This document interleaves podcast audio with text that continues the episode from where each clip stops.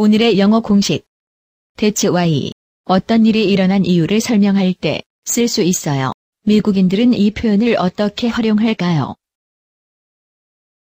It's very expensive. That's true. Um, that's why we moved from San Francisco. That's why we moved from San Francisco. That's why we moved from San Francisco. Too many fat people in the United States. So this helped them keep thin, you know. I, I really believe in, in good exercise. That's why I like to walk all the time. That's why I like to walk all the time. That's why I like to walk all the time. It's because it's uh, contact, it's full contact, and it's it's a really aggressive sport. And like I, I, I guess that's why Americans like it because it's uh, it's violent. I guess that's why Americans like it because it's uh, it's violent. I guess that's why Americans like it because it's uh, it's violent. 이제 슬슬 감이 오시지요?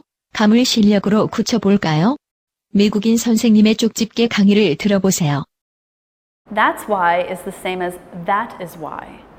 And you use that's why to give a reason for something.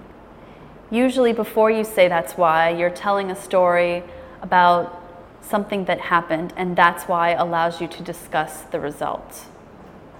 그럼 다시 한번 미국인들의 인터뷰를 들어볼까요? That's why we moved from San Francisco. That's why we moved from San Francisco. That's why I like to walk all the time. That's why I like to walk all the time.